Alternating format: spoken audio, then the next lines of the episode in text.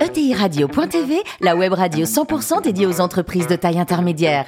Animée par Alain Marty, en partenariat avec l'Union des marques et Généo Capital Entrepreneur, la société d'investissement des familles et des entrepreneurs qui voient loin.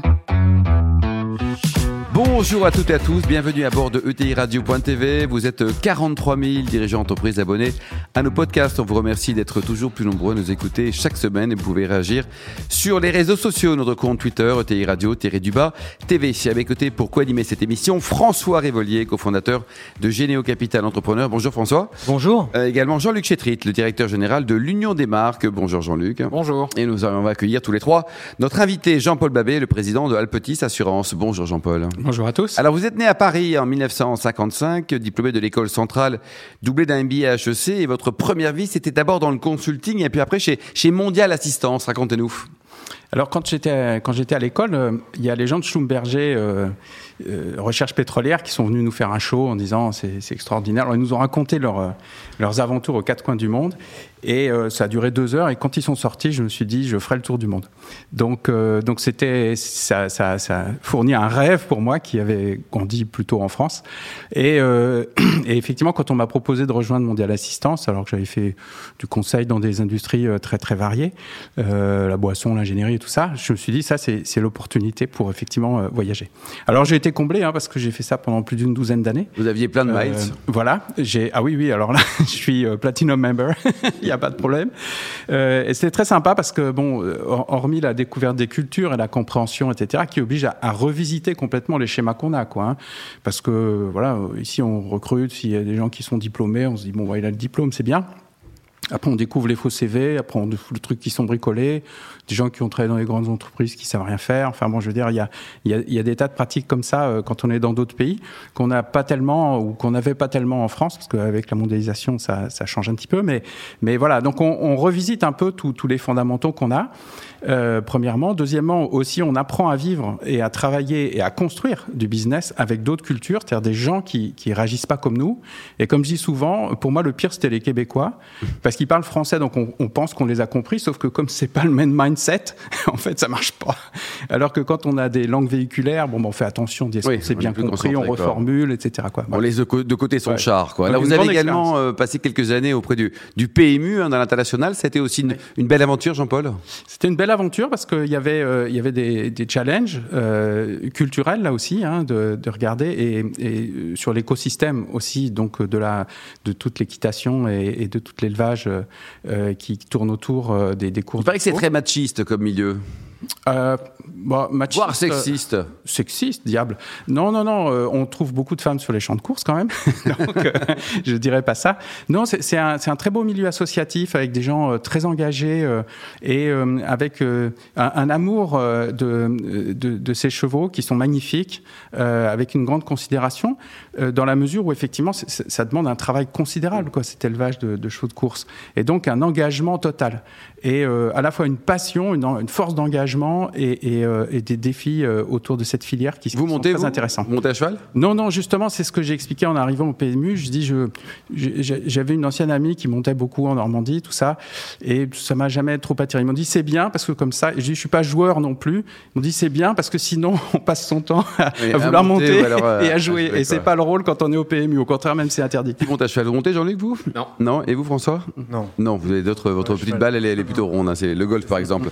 Très bien. Alors, Jean-Paul, donc vous avez rejoint euh, Alpetis en, en, 2004. Un mot sur cette belle aventure de cette ETI qui a débuté à Lyon en 1976 Oui, voilà, c'est en fait c'est la volonté de, de chefs d'entreprise et de travailleurs indépendants de, de se fabriquer des, des, systèmes de protection sociale qui soient adaptés à leur mode de vie. C'était ça euh, à l'époque. À l'époque, les, les, quand on, on, avait un sinistre qui était géré en, en six mois, on était content. Et quand on avait un programme, bah voilà, il y avait celui-là, fallait le prendre, etc. Et il y avait plein de cas où ça ne convenait pas. Donc euh, l'idée, c'était euh, justement, premièrement, d'adapter les programmes aux besoins et aux, modes de vie, euh, et deuxièmement, c'était de faire une gestion très qualitative en 48 heures.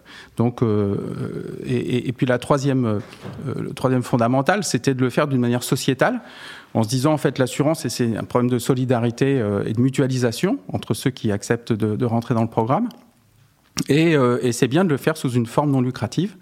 D'où l'idée de, de, créer ce, ce groupe, euh, donc, euh, qui est toujours aujourd'hui d'ailleurs sous forme euh, d'un certain nombre d'associations de loi 1901 dans lesquelles les clients rejoignent, rejoignent le groupe.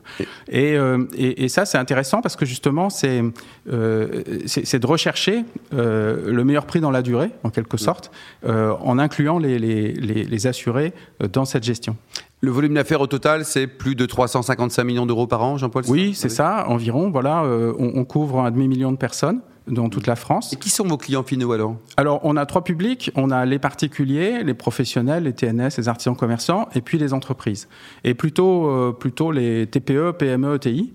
Euh, on ne fait pas les grands groupes parce que ça, c'est un peu un autre métier qui est dédié au grand courtage, par exemple. François, vous êtes client chez Alpetis? Non, je découvre. Ah bah très bien. C'est vrai que je connaissais pas Altis et j'ai découvert cette structure quasi mutualiste en fait. Hein. C'est vrai que c'est un modèle qu'on retrouve euh, chez quelques assureurs, courtiers en assureurs, ça, ça, a été développé. Bon, il y a les entreprises à mission et puis là je vois il y a les managers à mission parce que 600 actionnaires, comment on fait? Pour gérer 600 actionnaires, pour lever des capitaux quand on en a besoin, pour intéresser les managers euh, quelque part euh, et pour même s'enrichir personnellement quand même puisqu'il n'y a pas de capital en fait. Mmh, on prie, non? Oui, alors, il n'y a, a, pas de capital. Alors, en fait, euh, bon, on a quand même la chance dans l'assurance de percevoir les primes avant de payer les sinistres. Donc, on est en BFR négatif. Euh, donc, ça, ça, ça fait que si on le gère bien, on peut, euh, je dirais, euh, capitaliser. Donc, ça, c'est le premier principe. Le deuxième principe, c'est alors, je sais pas si parce que Lyon est près de l'Auvergne ou pas. Mais enfin, bon, quand on gagne trois sous, on en met deux de côté, puis on en réinvestit un. Donc, euh, ça, ça a été aussi euh, euh, la gestion euh, qui a été faite depuis le départ. Ça a été aussi euh, la volonté d'avoir un patrimoine euh, immobilier, de manière à pouvoir à la fois occuper nos propres besoins d'espace et, faire que, bah, une fois que l'immeuble est payé, on n'a pas à le facturer au client, donc c'est mieux pour lui, dans la mesure où il est aussi cofondateur du système. Alors, c'est un, un, système qui est assez humaniste, est, qui, qu'on peut retrouver dans les mutuelles, mais pas tout à fait sur la même forme, parce qu'en fait, euh, la grande différence, c'est que nous, il n'y a que des entrepreneurs, quoi. C'est-à-dire mmh. que euh, moi, j'ai 80 administrateurs, hein, euh, donc il y a, on, on a aussi plein de bénévoles autour de nous, puisque justement, c'est, on est des entrepreneurs sociétaux, 500, comme je dis. 500 bénévoles. Voilà. Donc, on est à peu près 1200 contributeurs hein, au total à, à, ce système, puisque l'idée, c'est de dire, bah, plus je fais attention à ma santé, moi, j'utilise effectivement l'assurance et et, et, est ma prime. Et voilà. Donc, euh, on a créé euh, une plateforme qui s'appelle Agir Ensemble, qui est, un genre de réseau social euh, interne, qui permet justement de monter des actions autour de ça. Euh, on en fait 400 par an euh, et qu'on remet au service de l'entreprise justement pour que les salariés puissent euh, en profiter. On a commencé par nous à le faire en interne en se disant tiens mais est-ce que ça intéresse nos propres salariés? Et euh, donc on a vu que ça marchait bien parce que entre midi et deux ils n'allaient pas manger, ils venaient ils venaient assister au donc au, au, au discours, aux réunions, aux, aux, réunions ou aux, exercices qu'on leur mettait à disposition, etc. pour leur apprendre à bien dormir, à bien manger, etc. Enfin là, voilà, notamment à bien dormir parce que c'est quelque chose qu'on qu a du mal à faire justement aujourd'hui. Donc, euh, donc voilà, et, on s'est dit bon, bah, finalement ça marche, donc, euh, donc on va, le, on va le déployer, on va le déployer aussi avec nos adhérents, parce que c'est ça qui est intéressant, justement, c'est d'impliquer. Euh, L'assurance, c'est assez compliqué, quoi, parce qu'on a toujours l'impression de payer trop cher et puis jamais d'être soutenu. Et ça, c'est important dans le service parce que c'est là où on, voit qu'effectivement, on a choisi le bon assureur. Donc, il y a beaucoup de pédagogie à faire autour de ça. Et en impliquant les gens, les travailleurs indépendants, les chefs d'entreprise, en fait, ils se rendent compte, ils touchent du doigt qu'en fait, euh, est-ce qu'ils payent le bon prix ou pas pour le bon service ou pas C'est ça qui nous intéresse. François? Donc il y a plein de modèles pour développer des ETI, c'est ça la, la Oui, exactement. Hein, euh, moi j'ai vu aussi, euh, Jean-Paul, que vous étiez euh, adepte de nouvelles technologies, président d'un incubateur. Donc euh, ce qui m'intéresse, c'est de voir un peu euh, votre vision de la coopération qu'on peut mettre en place de façon efficace euh, entre les ETI et les startups et toutes les formes de nouvelles technologies qu'on peut venir mettre dans ces ETI qui ont quand même un atout considérable, c'est que elles ont beaucoup d'agilité et en même temps elles ont les moyens de financer aussi euh, des programmes d'innovation. Oui, alors, euh, alors moi j'ai pas beaucoup de mérite parce que je suis tombé dans l'IT étant petit, euh, puisque centralien euh, à, à, à, Centrale, mon, mon la fin de le dernier module, c'était sur les microprocesseurs. Et donc, donc effectivement, c'est quelque chose qui m'a jamais vraiment quitté. Et, et puis, en fait, c'est venu parce qu'il y a un moment après la, crise de 2008-2009 euh, on sentait avec mon comité de direction qu'il se passait un certain nombre de choses qui étaient en train de se modifier. Enfin, on voit bien, là, on parle d'accélération, mais on, sentait qu'il y avait déjà des choses en germe. Et quand on a fait un peu le tour des gens qui pensaient en France, on n'a pas trouvé vraiment de gens qui nous inspirent. Donc on s'est dit, tiens, on va aller faire le tour du monde. On a monté ça avec euh, une société de learning expédition. Et on va aller aux États-Unis, on va aller en Asie, etc. On va rencontrer un certain nombre de, gens pour, euh, pour je dirais, à la fois voir les nouveaux modèles économiques, l'arrivée du digital, les les évolutions de gouvernance, euh, c'est quoi l'avenir de la santé demain, etc. Et, euh, et, donc on est revenu avec euh, un cahier comme ça, évidemment, en, en, 15 jours, et on s'est dit qu'il fallait qu'on transforme beaucoup parce que, notamment, ce qui nous a impressionné, c'est qu'en France, on a toujours des barrières, c'est-à-dire que d'un côté, il y a l'école, après il y a l'université, ensuite il y a les entreprises, après il y a une recherche. Et, c'est très normé. C'est complètement normé, et puis c'est en silo, c'est-à-dire que personne se parle. Et quand on a regardé un peu ce qui se passait ailleurs, c'est c'est très poreux, quoi. C'est-à-dire que les gens euh, font des projets ensemble, euh, voilà. Et, on s'est dit, qu'est-ce que c'est dommage? Et euh, et euh, évidemment, quand, euh, quand, quand, on ouvre un volet comme ça, euh, la, la, vie se charge de vous apporter euh, certainement une opportunité qu'on détecte beaucoup mieux. Et il se trouve que on a une de nos implantations principales qui est juste en face, l'université de Lyon 3. Et à ce moment-là, le président m'appelle, il me dit "Je sais que vous avez de la place dans vos locaux. Moi, j'arrive pas à caser mes, mes start-upers. Est-ce qu'on pourrait pas se voir pour faire quelque chose? Et je lui dis "C'est génial parce que justement, c'est ce que je voulais faire. Je, je voulais casser les, les, murs, je voulais faire un silo, enfin désiloter." etc. Voilà. Donc, euh, du coup, j'ai viré les services de tout le rez-de-chaussée de l'immeuble. euh, quoi alors Je les ai tassés quelque part dans un coin. Ils me disent mais qu'est-ce que, vous faites? J'ai dit mais écoutez, ça va rentrer, ça va rentrer. Vous allez voir, ça, ça va marcher. Et donc, on a dédié tout le rez-de-chaussée pour que les start-up puissent venir. Voilà, donc euh, on est à la saison 7 hein, maintenant. Euh, donc ils viennent, il y a une génération euh, toutes, les, toutes les années. Quoi, hein. et, et puis on a commencé à faire, donc on a la chance, on a une grande cafétéria, à ce qu'ils viennent pitcher devant les collaborateurs. Et puis après on a fait les rendez-vous du mardi entre, entre 13h et 14h pour qu'ils viennent exposer leurs problèmes et que les collaborateurs... voilà. Et puis petit à petit, ça a été le contraire. C'est-à-dire qu'on a eu des collaborateurs qui se sont dit, bah, j'arrive pas à faire ça. Est-ce que, par exemple, poser des questions aux start Oui, absolument, parce qu'on a eu des gens qui, qui sont qui, qui, étaient extraordinaires pour développer des réseaux sociaux. On a eu des gens, voilà. Donc, euh, en fait, petit à petit, alors même dans les deux sens, quoi. Dans les deux sens. Quoi. Et puis j'ai eu des collaborateurs qui, qui, sont venus me voir en me disant, écoute, c'est tellement, ces mômes sont là, ils ont 20 ans, moi j'en ai 38, 40, euh, voilà, ils créent leur boîte, je m'en vais, je vais créer ma boîte parce que c'est possible. Voilà. Donc en fait, ça, ça a véritablement euh, focusé sur l'esprit entrepreneurial, sur le fait que c'est possible, que finalement les barrières on les surmonte, etc. Jean-Luc, moi, je voudrais revenir sur ce, cette situation particulière qui est la vôtre, euh, de, de faire ce choix de l'associatif à but non lucratif pour, pour ce métier de l'assurance. Vous avez donc 400 000 clients qui attendent beaucoup de vous, qui euh, mettent beaucoup d'espoir et, et d'attente dans, dans ce statut, dans cette relation particulière que vous construisez avec eux. Je crois que vous êtes très attentif à cette notion de NPS. Et, je voudrais savoir comment vous le construisez cette confiance avec eux euh, face à des voilà vous avez des face à vous beaucoup d'acteurs de l'assurance qui sont très installés. Euh, vous êtes associatif. Comment est-ce qu'on construit la confiance avec ces avec ses adhérents clients euh? Oui, alors ce sont des adhérents. Enfin, nous on les appelle les adhérents puisqu'ils sont dans nos associations. Alors en fait, euh, on a, vous avez raison de le dire, on a d'abord, il y a beaucoup d'acteurs, hein, c'est un marché qui est, qui est, quand même euh, assez, euh, assez euh, morcelé, morcelé voilà. Après, on a des très gros, évidemment, qu'on connaît tous, hein, parce que quand on fait le top of mind, en fait, en gros, il y en a trois, quatre, en fait, c'est pas des noms qu'on mémorise beaucoup, mais enfin, on les connaît.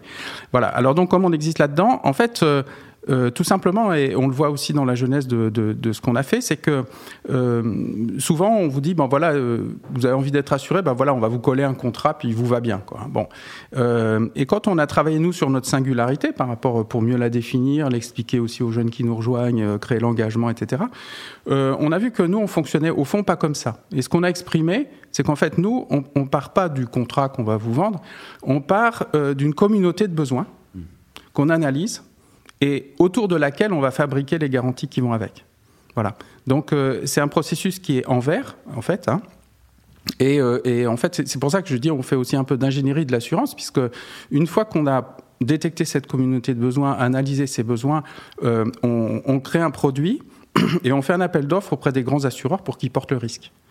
Et, c'est ça qui nous intéresse. C'est pas de nous ennuyer avec le haut de bilan, dans lequel effectivement les assureurs sont, un peu piégés, surtout avec les normes de solvabilité où ils sont obligés de se regrouper pour assurer la solvabilité du haut de bilan. Euh, nous, non, on, veut rester proche.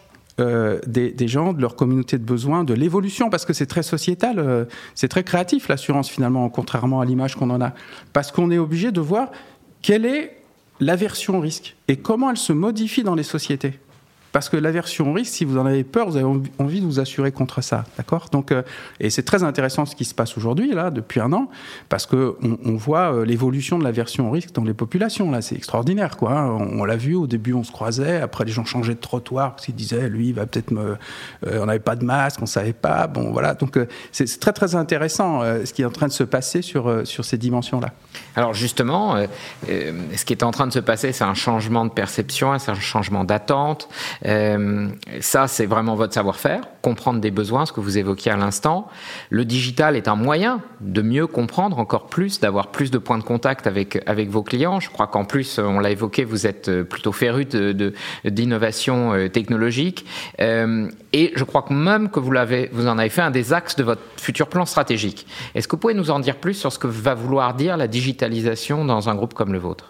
Quand on regardait il y a 20 ans euh, comment c'était géré, il y avait des dossiers papier, euh, voilà, donc on téléphonait, qui a le dossier de Monsieur Martin, il y en a un qui levait le doigt, bon, on va prendre l'appel, etc. Bon, évidemment, aujourd'hui, ça fonctionne plus du tout comme ça parce que on a vu, on a vu l'informatique en se disant, bah tiens, c'est bien parce que Martin, on va taper Vincent, et, voilà, Vincent, et puis on va le trouver tout de suite et ça va nous aider.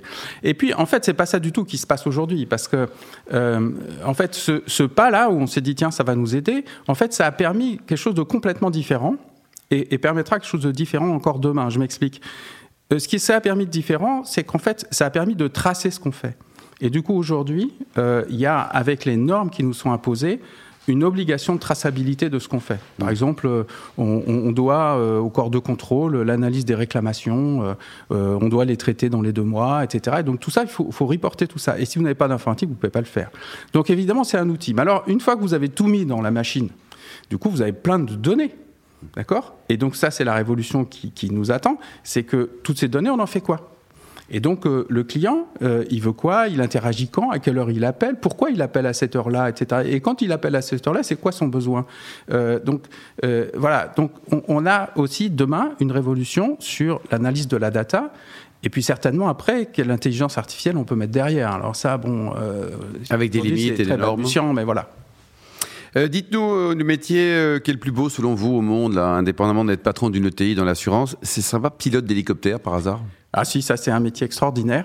Euh, alors je le pratique tous les jours parce que justement c'est ça l'avantage de l'ETI. Moi ça m'a toujours passionné par rapport au grand groupe, c'est qu'à la fois euh, bah, on est obligé de bien comprendre ce qui se passe sur le terrain, hein, euh, on l'a vu, et puis et puis aussi on est obligé de quand même réfléchir à sa stratégie, quoi. Hein. Mm -hmm. Surtout chez nous où en fait bah, nos clients ils nous demandent d'écrire notre stratégie. J'ai pas un actionnaire qui me dit euh, faut, faut s'implanter à tel endroit, faut faire ci et ça. Donc c'est notre codir qui, qui, est obligé de le faire.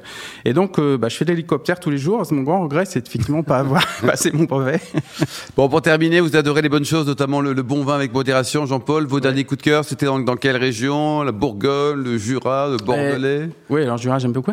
Non, non. Alors di dimanche, j'ai bu euh, une euh, un vin des Côtes-du-Rhône, là, euh, du domaine Monteillé, la, euh, la Syrah à Papa, ça s'appelle. Et sincèrement, c'est un, vin extraordinaire, voilà, qui est fait par, en fait, une, là aussi, des, vignerons de la, de la quatrième ou cinquième génération, puisque ça a été fondé, je crois, en, en 1740, le domaine. Et vraiment, il était parfait. Alors j'ai compris parce qu'ils ont des vignes qui sont vraiment exposées est et tout ça et on s'est vraiment régalé. Merci beaucoup Jean-Paul, merci également François et Jean-Luc. Hein, fin de ce numéro de ETI Radio.tv. Retrouvez tous nos podcasts sur nos sites et suivez notre actualité sur nos comptes Twitter et LinkedIn. On se retrouve mardi prochain, 14h précise, pour une nouvelle émission. L'invité de la semaine de TI Radio.tv, une production B2B Radio.tv en partenariat avec l'Union des marques et Généo Capital Entrepreneur, la société d'investissement des familles et des entrepreneurs qui voient loin.